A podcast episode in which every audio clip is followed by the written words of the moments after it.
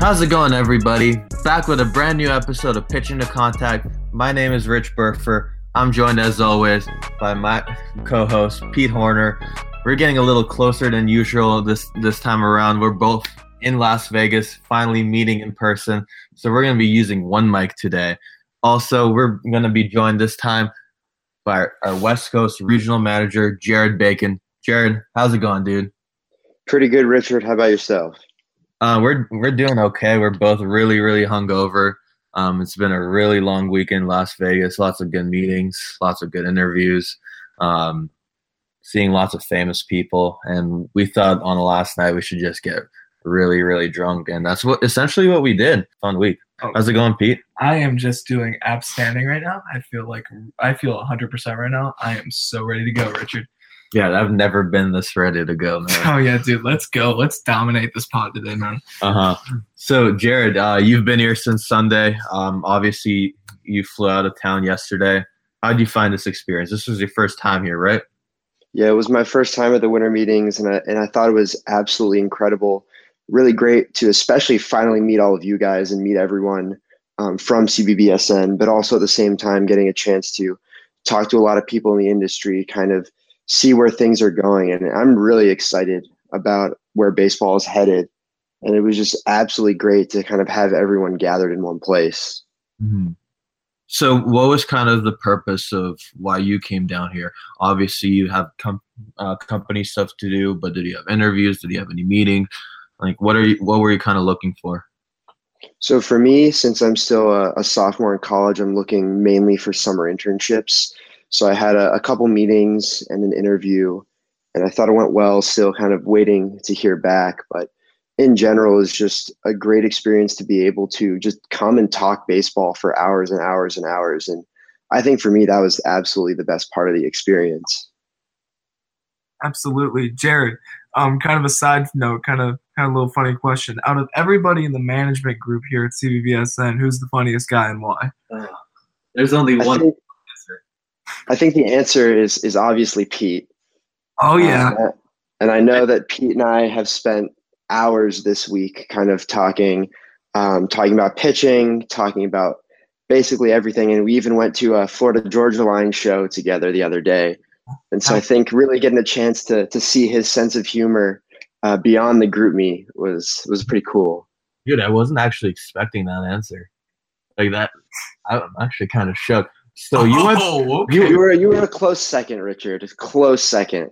Okay, that's that's good. There we go. You kind of saved yourself there. I'm gonna be honest. I thought it would be like a Robert Fry answer. I like. That's that's, I, that's what I was that expecting. hilarious. One more question for you while I'm thinking about it, Jared. Um, who is the best prospect in the Atlanta Braves system right now? There's only one correct answer according Oh to Richard. god, And I think the answer you're looking for is uh, is Touki Toussaint, Pete. we're gonna Um, pretend you've never seen that. Um, how was the Florida Georgia Line concert? Uh, it was it was pretty cool. It was definitely definitely an intimate experience. Pretty small venue, Hmm. a theater kind of within Planet Hollywood, and Pete just kind of asked me to go last minute. He's I know he's a huge Florida Georgia Line fan, and I was like, why not? We're in Vegas, might as well make the most of it. Mhm. Yeah, it kind of seemed like you guys put this idea together very last minute. Um, Oh no, it wasn't necessarily last minute. It was just in my head for the longest time, uh, and nobody was like, "Oh yeah, bro, I'll go with you." So I kind of last minute did it myself. But Yeah. um, it's and- kind of funny because I remember when uh, Pete came down to Las Vegas, he was like, "Yo, I've seen Florida Georgia Line like three times in concert, so I don't really care if I see them or not." And then day of the concert, it's like, "Hey, can somebody please come watch? Let's go to the go to this concert with me." We were just begging. I already were like, like, I mean, it's country, bro. I mean, think Oh about it this way: like, unless you're like, country's a hit or miss genre, dude. Mhm. Like, you either love it or you Yeah. hate it. Like, Richard, what do you? What, how do you feel about country? I mean, it's okay. It's okay. I mean, I can survive without it. See, but you're also from Canada too. Yeah. It's okay. So can like here's a question. Um, you can survive without country music, but can you survive without um, I don't know, Noah Naylor? I probably cannot survive without Noah Naylor. No. I don't think the Cleveland Indians can survive without Noah Naylor. Dude, the Cleveland Indians are barely surviving right now. So I mean, I mean, that's the catcher of their future right now. So they- exactly. um, that's a lot. But Jared, here's a, here's another question for you. Obviously, at the winter meetings, you, you see a lot of people within the MLB. Who who was the one guy you saw that you were like, oh my god, this that that's a really cool thing. Like, geez, I didn't expect to see that guy. That's so cool. Uh, I think the other day we were in the in the Mandalay Bay lobby, and Pedro Martinez just walks by, and for me, I, that was really cool because when you're there, you know all the front office executives are there. You expect to kind of see them around. But when you see Hall of Famer walk right by you, it, it's definitely something that takes you aback. You, Pete? Oh, I mean, I, I have multiple stories, but like, I mean, just in general, like last night, for example, Jared, I'm I'm actually kind of sad you weren't here to see this because you were on your plane. Um, Caleb and I were uh, in the main lobby. We were heading to an Uber to go do some uh, biz- official business things, Mm-hmm. and um, The most important part of the trip. yeah, the most important part of the trip. And um, we're walking through the lobby, and there's this uh, there's a skinny bald guy on the phone, and I look at him, and I look at Caleb, and I'm like, I think that's Brian Cashman. And Caleb's like, I don't know, who, I don't know, I don't wait, I don't know if that's Brian Cashman or not. So he literally turns around and follows this man all the way over to buy the Four Seasons. Oh And then he finally clicks with him. He's like, "Oh my god!" And I'm like, "What?" And he's like, "It's Brian Cashman." I'm like, "I told you that like two minutes ago, bro." But no, that was like a pretty cool experience. And then Mhm. also on top of that, um, I think being in the same elevator as Kyle Boddy was pretty fun and all that. And shout out to Peyton Tralick for not recognizing who Kyle Boddy was while he was standing right in front of him. Oh, that's kind that's kind of embarrassing. Yeah, kind of. Kind of is an understatement. You think Mhm. me begging for somebody to go to FGL with me is embarrassing. Not knowing who Kyle Boddy of all people is is embarrassing. Jesus. Um, I mean, if I had to answer this question, is um, let me see. Um, I've seen Mark Shapiro, Alex Anthopoulos. Seeing Trevor Hoffman was really really cool. Um, I'd say probably um Alex Anthopoulos because he's the one who um kind of gave, kind of built the Jays to make it to the playoffs for the first time in my lifetime. So, would, that's the guy. That's the savior uh, who gave me hope, um, who made me believe that the Blue Jays can make it to the playoffs and lose eventually. So that Yeah. was that was really really cool. Yeah. Uh, now. Rich, now, Richard, um, I know there's certain things we can't talk about. We have to keep private because MLB business matters. But I just kind of wanted to say something. Richard, who is the best, most sexiest team in Major League Baseball right now? it's the Atlanta Braves. That's the Atlanta Braves. Okay, viewers, remember that in a few months. Okay. Mhm. It's the Atlanta Braves. Just remember that. Just remember I mentioned that right now. I'm, I'm dropping some lit. I'm dropping some knowledge for the future. Okay. Uh, and um, I know Pete mentioned um, Brian Cashman, and we were walking around the lobby yesterday, and we just we see uh, Brian Cashman and the GM of the of the um, San Francisco Giants just chilling together for like half an hour. Yeah. Farhan Zaidi, uh, is he the GM or is he? He's the like president. President. He's like the president. Okay. He's like he's Yeah. basically like Chris Antonetti. That's is fair. for the Indians. Like Um, do do we think that uh, Madison Bumgarner is on his way out of San Francisco right now? I honestly don't think so. I mean, I don't think right now, at least, if you look at the San Francisco Giants, the organizational Mhm. model, I think they're in a position right now where they don't really want to trade anybody and they don't really want to sign anybody. Mhm. They're at those like really beginning stages of rebuilding where they already have so much money thrown in on so much players Mhm.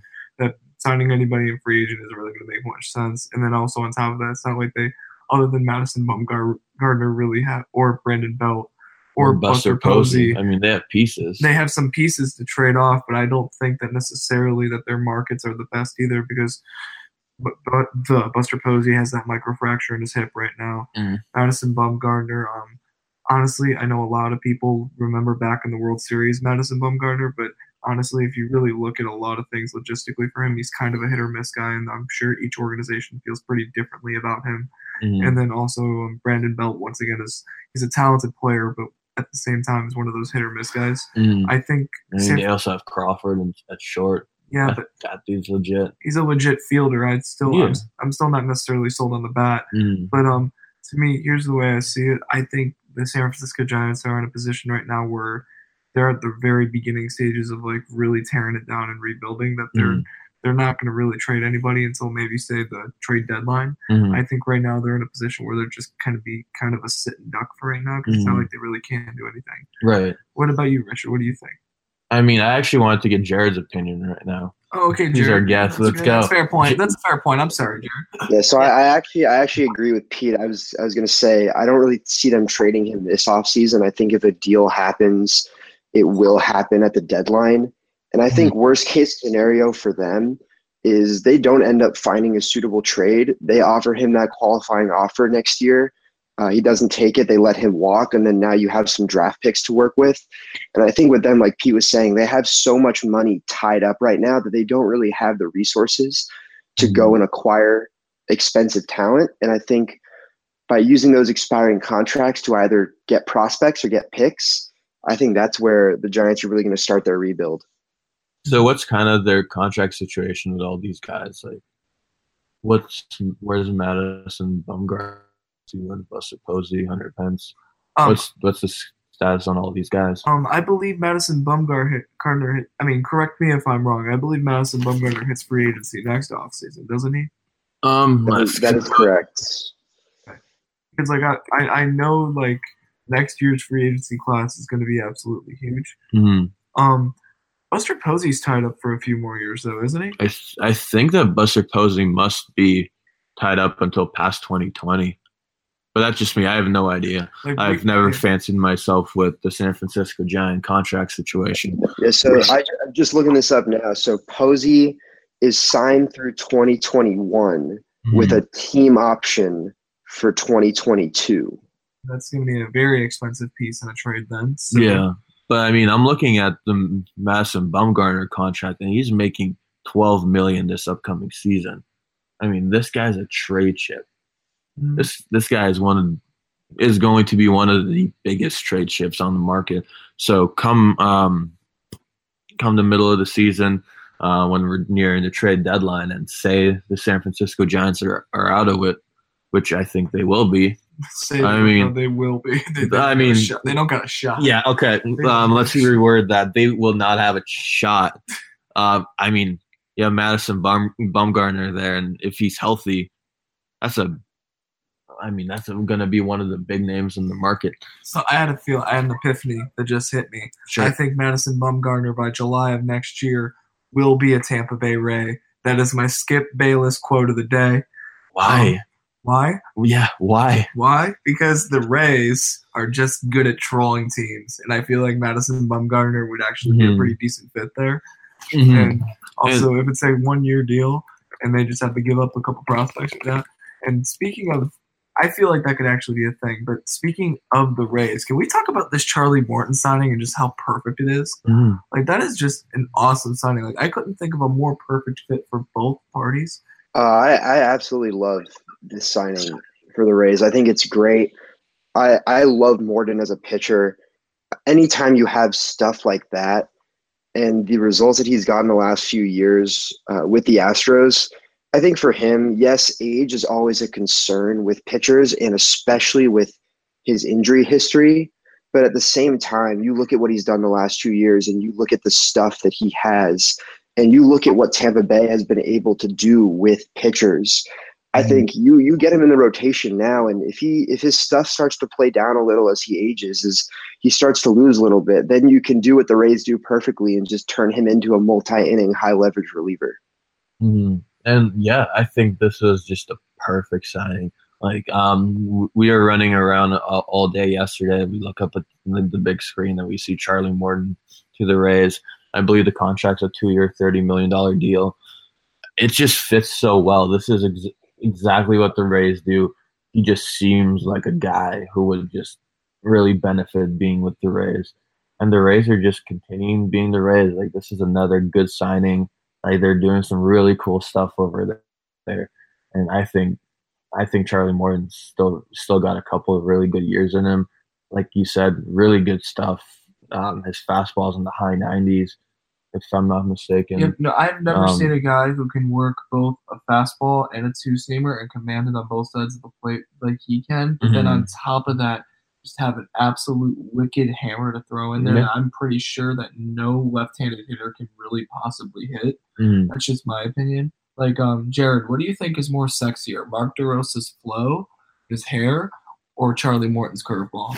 I mean, I think Charlie Morton's curveball for sure. As much as I love Dero, it, it's pretty impossible to to match that curveball. And I know we we love to talk about a lot of the analytics behind it, and, and spin rate is one of those kind of key buzzword metrics, but when you look at Morton's stuff, really high spin rate on the fastball and pairs that with a high spin rate on the curveball. And when you make it that tough for a hitter to figure out is that a high fastball or is this a curveball in the dirt? And you sequence it well enough. And I know the Astros have done a great job with sequencing, and and the Rays are also another team that's done an outstanding job with sequencing, especially when you look at what they did with Glasnow after he came over um, after the Archer trade. I think it, it's just Morton's curveball is just something that every time you see it, mm. there's at least one or two he'll throw every start, and you're just like, wow. Mm. Oh yeah. Oh boy, dude, I heard a buzzword in there. I heard sequencing. I'm happy now. Dude, Jared, how many hours have we spent like when we were walking through the PBO job fair, you know, pushing the CBBSN brand, you know, spreading the good word? How many hours did we sit there and just go back and forth talking about sequencing and commanding your fastball, getting over your front side, all that kind of stuff? Like how much how many pitching mechanic things did I throw at you over this week? I'm kind of curious.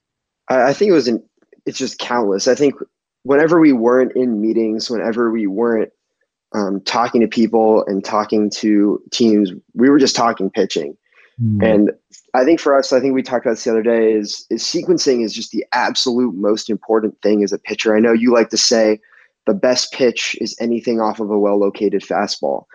Mm. And, and I think right now, like with the way that technology has evolved, being able to watch um, GIFs on Pitching Ninja's Twitter and really get to a visual sense for how sequencing works, how two pitches play off of one another. I think that's where where baseball is heading right now. It's now we we're able to measure the stuff. Mm. We're able to see what a spin rate is, what the movement on a pitch is, and really able to quantify that. But the next direction right now is how does sequencing work? I know Baseball Prospectus has done some stuff with tunneling. It's really in its infancy stage, but sequencing is really kind of the next frontier that we really have to go after. Oh no, absolutely. And you know, like I, I'm not going to go on some 10 minute tangent to explain this to the listeners back home, but I know you and I kind of really talked about it very much in depth about how I use sequencing to my advantage mm. as a pitching coach and how I genuinely think as a pitcher, other than obviously stuff, pitchability, and athleticism, it's definitely the most important thing that makes a pitcher develop and makes a pitcher thrive. Like I've seen pitchers who have sequence in Major League Baseball who are extremely talented, who sequence the right way and they get outs. And I've also seen pitch, like extremely talented pitchers in Major League organizations who they're at the wrong organization and maybe they don't sequence in the best way to that pitcher's capabilities and you see them kind of fail. I mean, for example, I genuinely think like Chris Archer is an amazing example of that. Um, just in general though, like kind of transitioning a little bit so we don't get caught up in like a 30 minute conversation about pitch sequencing. And Charlie Morton. And, oh, but dude, Charlie Morton is so legendary, man. Yeah. I love Charlie Morton. Um, what a huge surprise. Pete talking about pitching. Oh, I know, right? It's All not, he really talks about. I know. It's not, like I, it's not like I wake up in the morning. Yeah. And sleep pitching, right? Like wake up pitching. Yeah, basically that's me. I woke up. The first word I said this morning, pitching. Mm-hmm. So um, pitching to contact it because this is the first thing we're doing in the morning. Oh yeah, let's not, yeah let's not go too much into detail about that. But yeah, um, this is an early morning pod for us. Um, in general though, Jared, I want to talk a little bit about some bad signings because I gen- I genuinely, at least personally, think a really bad signing happened today. I mean, not today, but uh, two days ago. Um, Andrew McCutchen to the Phillies. It's not necessarily Andrew McCutchen going to the Phillies, but three years, fifty million dollars. You're mm. telling me that Andrew McCutchen, who was, I'm correct me if I'm wrong, just about over a two-win player last year, is worth sixteen and a half million dollars a year. Jared, mm. can you mm-hmm. talk to me a little bit about that? Maybe explain some logic to me. Maybe give me some sense about that. Just like please Pete Horner make sense of everything because he's really struggling right now. At least with the Phillies signing, like I'm just still struggling with that.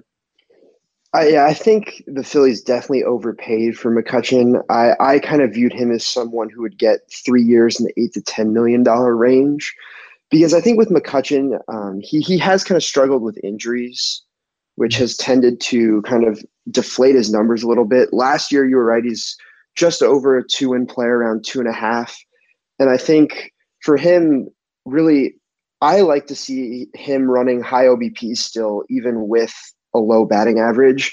And yes, his power is not what it used to be. Yes, his speed isn't what it used to be. Yes, his defense isn't what it used to be. But at the same time, he's still an above average player. And it's really tough to find those on the open market. And I think with the Phillies too, a, big thing is is, mar- is the marginal cost for a win. We a lot of times talk about dollar per war with the, with that straight line, and in reality, that's not really what it is. It's so much harder to go from being an 89 win team to a 90 win team than it is from being a 72 win team to a 73 win team. And I think the Phillies know the NL East is completely stacked. It's a going to be a tough division. You have the Braves, you have the Nationals, you have the Phillies. Now you have the Mets making moves too. Yeah, it's really going to be competitive. And so I, I understand why they yeah, felt the no, need dude. to really have to pay, but it's, it's a lot. About the Miami Marlins, man. Um, shout out to them. They they they might potentially make some moves to contend this year, and I'm really excited to see them not mm. do that. Um, because like I did they did they do they have new uniforms with their logo? They definitely do. Have um, they done anything this offseason? No, they're about to trade JT Realmuto for probably right. pennies on the dollar.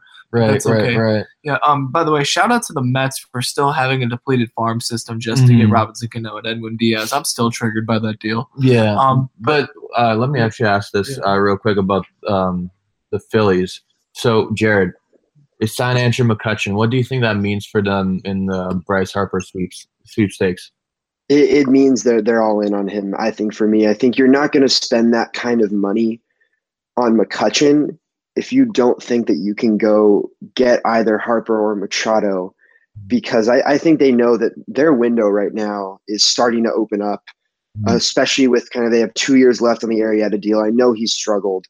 Um, they still have two years of him. They have, I think, four more years left of club control of Hoskins. Um, Kingery, I know, struggled in his rookie year, but now they've locked him up for a while.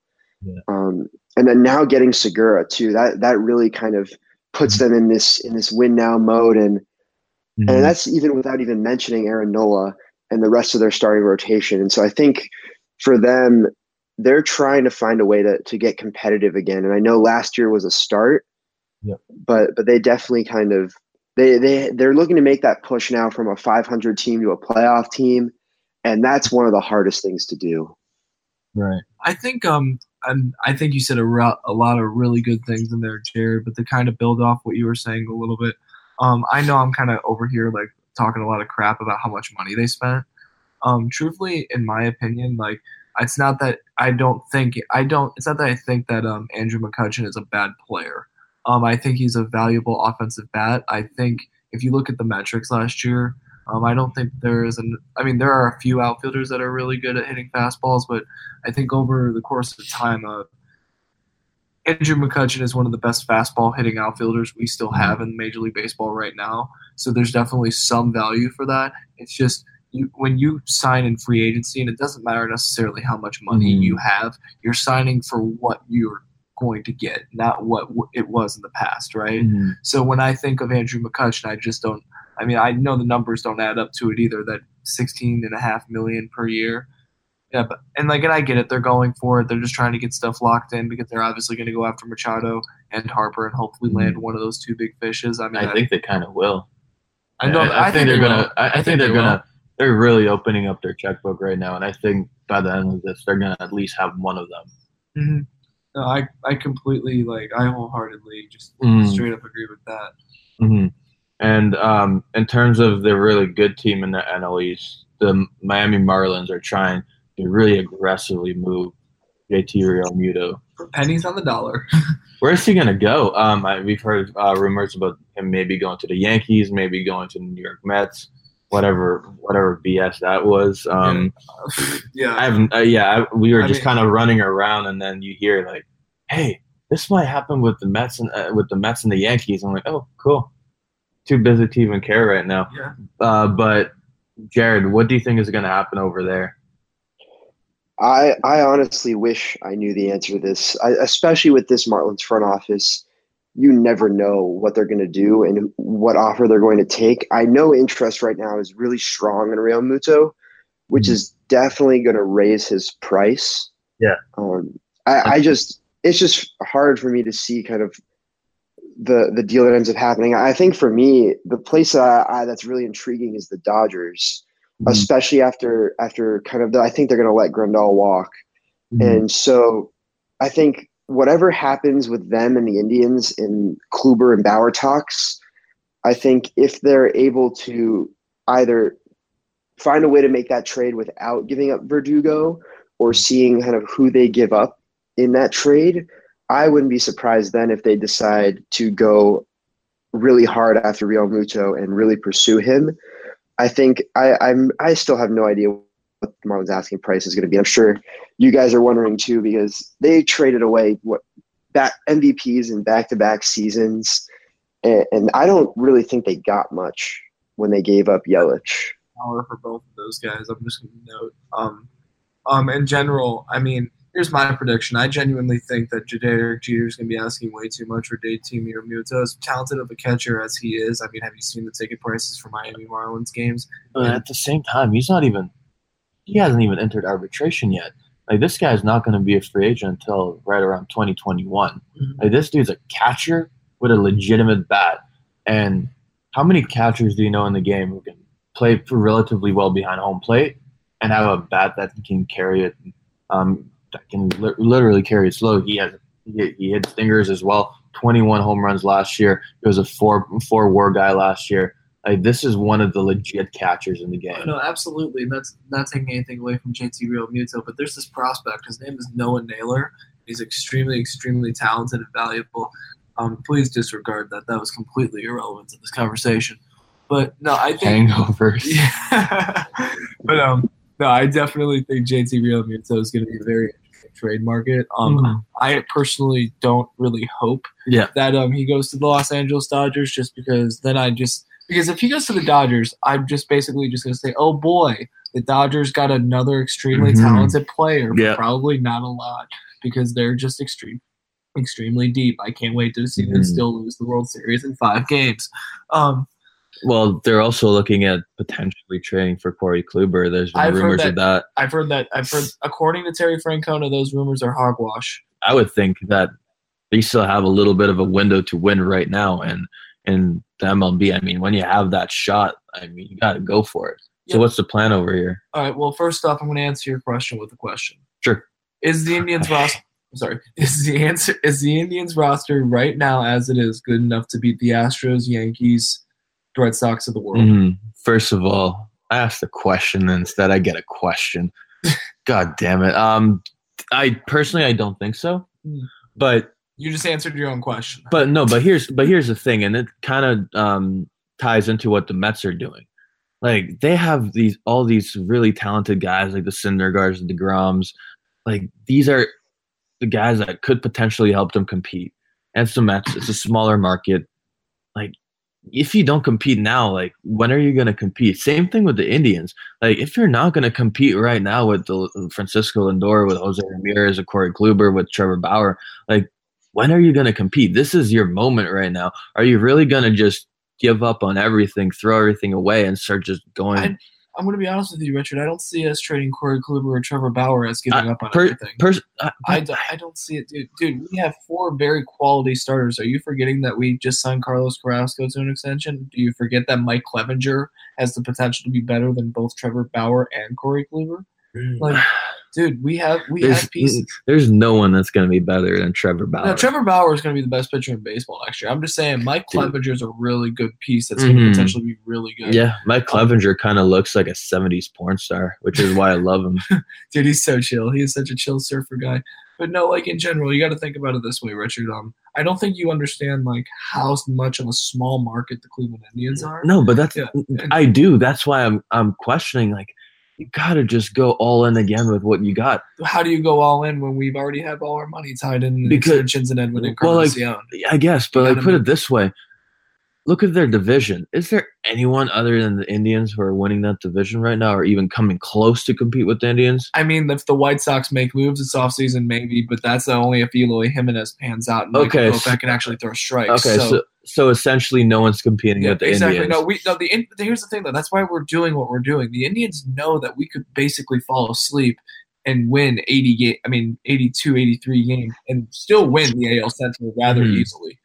we're not worried about that. We're worried about once we getting in once we get into the playoffs, how we can, we can compete with those teams. And if we can't necessarily go out and pay money to go get some more pieces elsewhere, Mm-hmm. then you kind of have to subtract from your strengths. It's what we did earlier. We shed some cap room with Yan Gomes in a position that we felt like we had Mhm. strength in. But at the same time, we need to still rebuild this minor league system because Mhm. here's the thing: in two, three years from now, Yep. like I know, I know it's cute to think about winning right now, but two, three years from now, Mhm. we're not going to be contenders anymore, and we're not going to have a farm system to back that up. Mhm. So in general, like if we can go out and we can get outfield help, because first off, we need a lot of outfield help. But then on top of that, start kind of if we if the point is if trading Corey Kluber or Trevor Bauer right now is going to help us get more flexibility and more talent in the outfield, as well as giving us more talent in our minor league depth system, then I feel like it, from the Indians' perspective, it, it's a move that makes a lot of sense. Mhm. Um, but at the same time, like I get what you're saying. Why would you want to get worse when you need to get better? Mhm. But I just think the time is now for them. Jared, what do you think?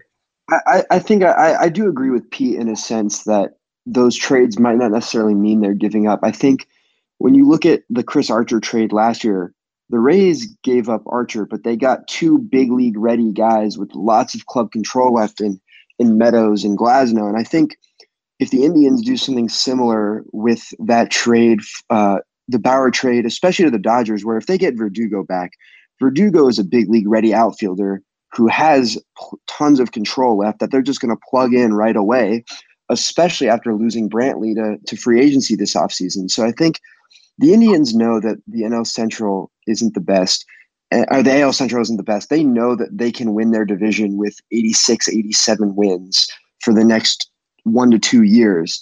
It's just a matter of how can they maximize what they have left in Bauer and Kluber in order to be able to acquire either high end prospects or big league ready talent that's controllable for years. Yeah, no, absolutely. Um, but then also like kind of complimenting on Richard's point a little bit. I also like I see where he's coming from because like why would Thank The- you. because because like in theory why would we ever want to subtract from something that's great? I mean the Mhm. Indians, other than the Astros, the Indians have one of the sexiest starting rotations on paper in the entire league. I mean Mhm. you have three potential, not potential three Cy Young candidates as your one, two, and three, and then your fourth is Mike Clevinger. Mhm. Oh my God, that's And then the and then the Bieber kid who can round out that rotation. Oh no, we have a lot of guys. Like, can- have- we have a lot of guys, not just Bieber. We have a lot of I mean, of you have some dudes. Yeah. Um, but I guess in, in uh, having that in mind, um, your starting rotation being a strength, you can definitely kind of subtract from there to add to a whatever else is very, lacking. a very, very weak bullpen, a very, very weak outfield, a very, Well- very, an even weaker minor league Mm. system right now because of us having to trade for those kind of pieces. Yeah, Yeah, basically, I, w- I wish we were like the Dodgers, who seem like they have never-ending top ten prospects that just show up every Mhm. single day. Like I'm gonna be honest with you, every time the Dodgers make a trade for a big-time player, they like they like list off all these prospects, and they're like, oh yeah, no, these guys are all ranked like top ten in MLB pipeline. I'm gonna be honest, like two weeks before, I feel like I've never heard of them. But like um in general, like I just sometimes feel like the the I. I feel like the LA Dodgers are that cheat code system and like out of the Mhm. park baseball that just magically just have the best pro- like have the best farm system in the entire Mhm. Major League Baseball all the freaking time. yeah, That's I guess with Magic Johnson, that's just what happens when you have money and you just Mhm. kind of throw things at things. right. Um, And speaking of the Dodgers, I believe they made a couple of moves um, already at these winter meetings. Uh, Jared, do you remember what? Do you remember what they did? Joe Kelly. Joe, Joe, Joe, Joe Kelly, Joe Kelly, three years, twenty five million, that's a and, and so it's, it's it's a legit deal, and I think it signifies that they're trying to look at looking at him as a seventh or eighth inning option Hmm. in the back end of their pen to set it up for Jansen. Dude, they have like ten different seventh and eighth inning options right now. yeah. But Once again, it's the Dodgers. Wow, another good player goes to the Dodgers. Oh my Mhm. God. Oh, wow. yeah, Joe Kelly is probably one of my favorite pitchers in baseball. That guy's personality is just top notch. Dude, dude, God, I, I like, dude, like, I bet it's so hard to be a Dodgers fan just to see the spoil of Yeah. riches that their entire organization is. Like, Mhm. like think about it this way: when they traded for Brian Yep. Dozier under the table last year, oh yeah, if the Indians trade for Brian Dozier, in Cleveland, it is like the biggest deal ever that we got Brian Dozier. But literally, I guarantee you that it, when Brian Dozier got traded to the um, Los Angeles Dodgers, they were just kind of like, "Oh, who's this guy? Mhm. Oh, man, yeah, he's okay, I guess. Whatever." Mhm. But yeah, in general, um, yeah, I'm. If you can't tell, I'm not necessarily um the biggest Dodgers fan in the world. It's because they're just so much better than everybody. Well, yeah, but they still can't win a World Series. That's Ooh. that's that's true. But like, I, I'd I'd like to compete. yeah. Like, I don't. What are the playoffs like? I've seen two two playoff appearances in like 24 years of existence. I keep forgetting that the Toronto Blue Jays have just seen so much sadness. Mhm. Kind of, kind of like the equivalent of the sadness of like the Cleveland Cavaliers Yeah. right now, which is really sad. By the way, Yeah. don't ever be a Cavs fan. Dude, and they're stuck Um, in the worst division in baseball. Like the Boston Red Sox are always so good. The Yankees are always so good. The Rays are The trolls. Rays are trolls. Dude, the oh. Rays just troll everybody.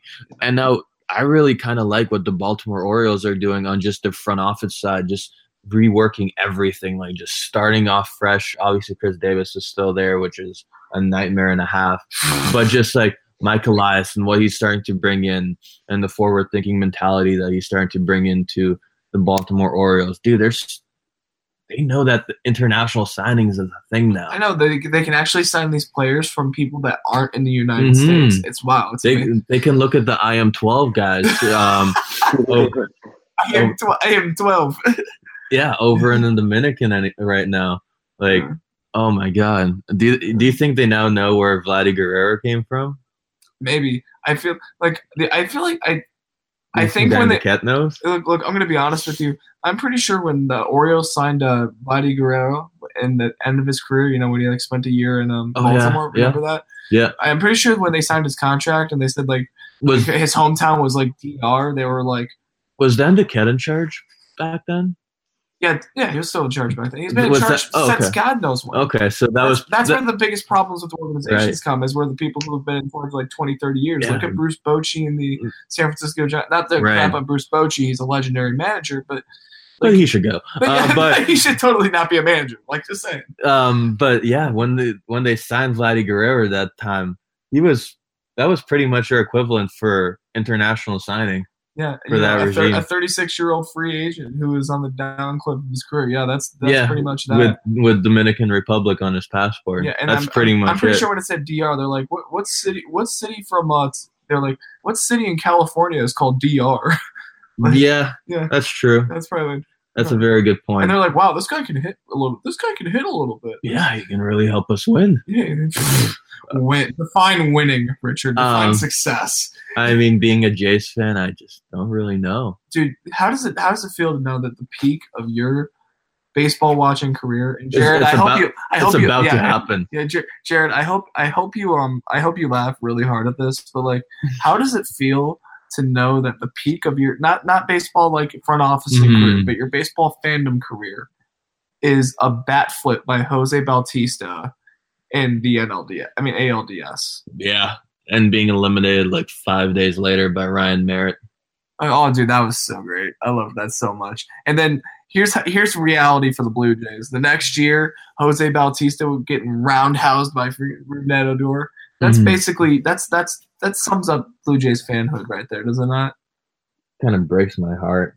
Breaks your heart. Well, I'm sorry. We'll, we'll let Richard sit here and heartbreak. Jared, I've kind of left you quiet here for a while, man. Chime in on this. What do you think about everything that we're kind of spewing out right now? Um, and Well- also, sorry. Uh, are there any moves that we missed? Uh, we probably missed a couple. Oh no, we like- missed the J.A. Happ move. We missed. Oh Jesus! Yeah, we missed a lot of those moves. By the way, Jared, please, put, p- please put your voice into this. I'm tired of hearing my own Uh, voice. I, I, I, think, I, think, I, think, I think Richard Stetcher's been able to experience so a little bit of Blue Jays fandom, but let's give him let, let's just get him prepared for what he's about to witness over the next six years with Whoa. Vlad Jr. Wow. because that is just where I think he's just going to be really lucky. Where you get to watch he, he he has a chance to be, I think, one of the best hitters ever. With that bat speed, with his raw power, with the bloodline, you get to to have six years of Vlad Jr. And that's not even talking about Bo Bichette as well. So I think yes, the Blue Jays, there's no historical success. You have the, the one World Series back in the early 90s before Richard was born. But now you, you get a chance to, to really retool. And I think getting rid of Tulo is kind of a it's a big move. Um, that's a lot of money they're going to have to eat over the next two years, but it's a sunk cost anyways. Why have him waste a roster spot when you can open up that spot to bring up young guys and give them a shot? Uh, I just think now baseball is getting so young and so talented, and the freak athletes are really starting to make their way through the systems. Acuna, Soto, now now you have Vlad Jr. coming up um, and that's and especially Ohtani coming over last year too. It it really is kind of turning into, I guess, a golden age of prospects and a golden age of, of youth being able to compete at the major league level. So yes, Blue Jays may not win that many games for the next few years, but Vlad Jr. getting to just watch him day in and day out is going to be something special. Kind of sucks that that's kind of what we rely on. We're gonna suck but we have Vlad Jr.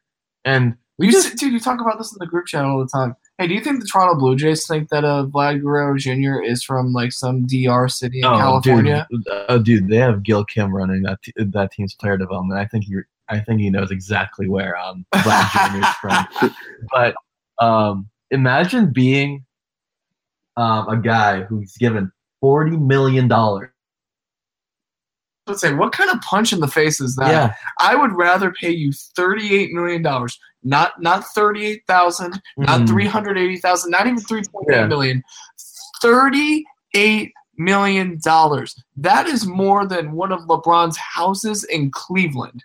I would rather pay you that that to see you not play on my team, mm-hmm. to play against my team, yeah then rather just eat your contract and keep you on my team. But how much does that actually suck though? Because you're still giving giving a yeah, lot of money. No, you're getting thirty eight million dollars, but I feel like that's kind of like a punch in the it balls. Is. I'm gonna be I honest guess because you. that's your profession, and you're exactly. giving all that money to just leave. Yeah, and then also at the same time, like you've given your heart and soul to that team, and you've worked your tail yeah. off. Because like, um, I don't know, like I'm sure you guys kind of get this too, but like when you're a professional athlete, mm-hmm. and especially like at least from my perspective, being around all this, that it's kind of like in general just an amazing thing.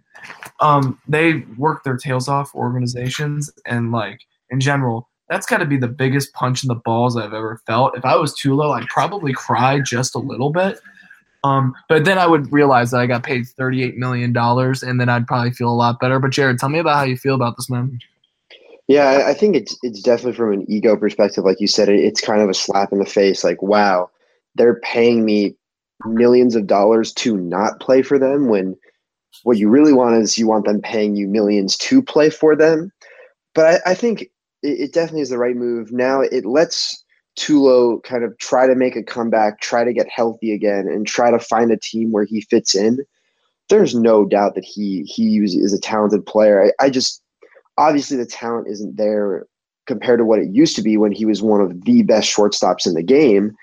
And yes, mm-hmm. he's getting old, but at the same time, I think for him, if he can get healthy again, he just wants another shot. And I think with guys like him, guys who have that track record of success and who mm-hmm. have been elite athletes their entire lives, it's really hard to kind of have that moment when it hits you that, wow, like I'm not what I used to be anymore.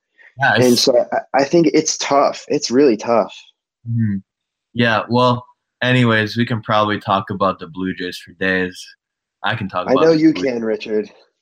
But I think we got we got to wrap this up. Keep in mind, Pete and I are still hungover, and we got to like figure out our lives right now. Hey, we're not hungover. We feel hundred percent because we were totally doing completely sober mature businessmen things last night. We are definitely not hungover at all. I don't know what you're talking about, Richard. Dude, I feel like shit right now. anyways, anyways, we're gonna wrap this up.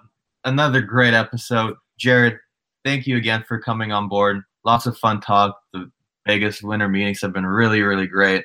Um, can't wait till next year. San Diego. I oh believe. God, I cannot wait to see how much. Like, I, I should just burn my wallet now for how much money I'm gonna have to spend for that too. I mean, whatever happens in San Diego, it's probably a lot better than spending 750 American just to with, withdraw money from an ATM at the casino. So, anyways, on that note, this has been pitching the contact. Until next week. Peace.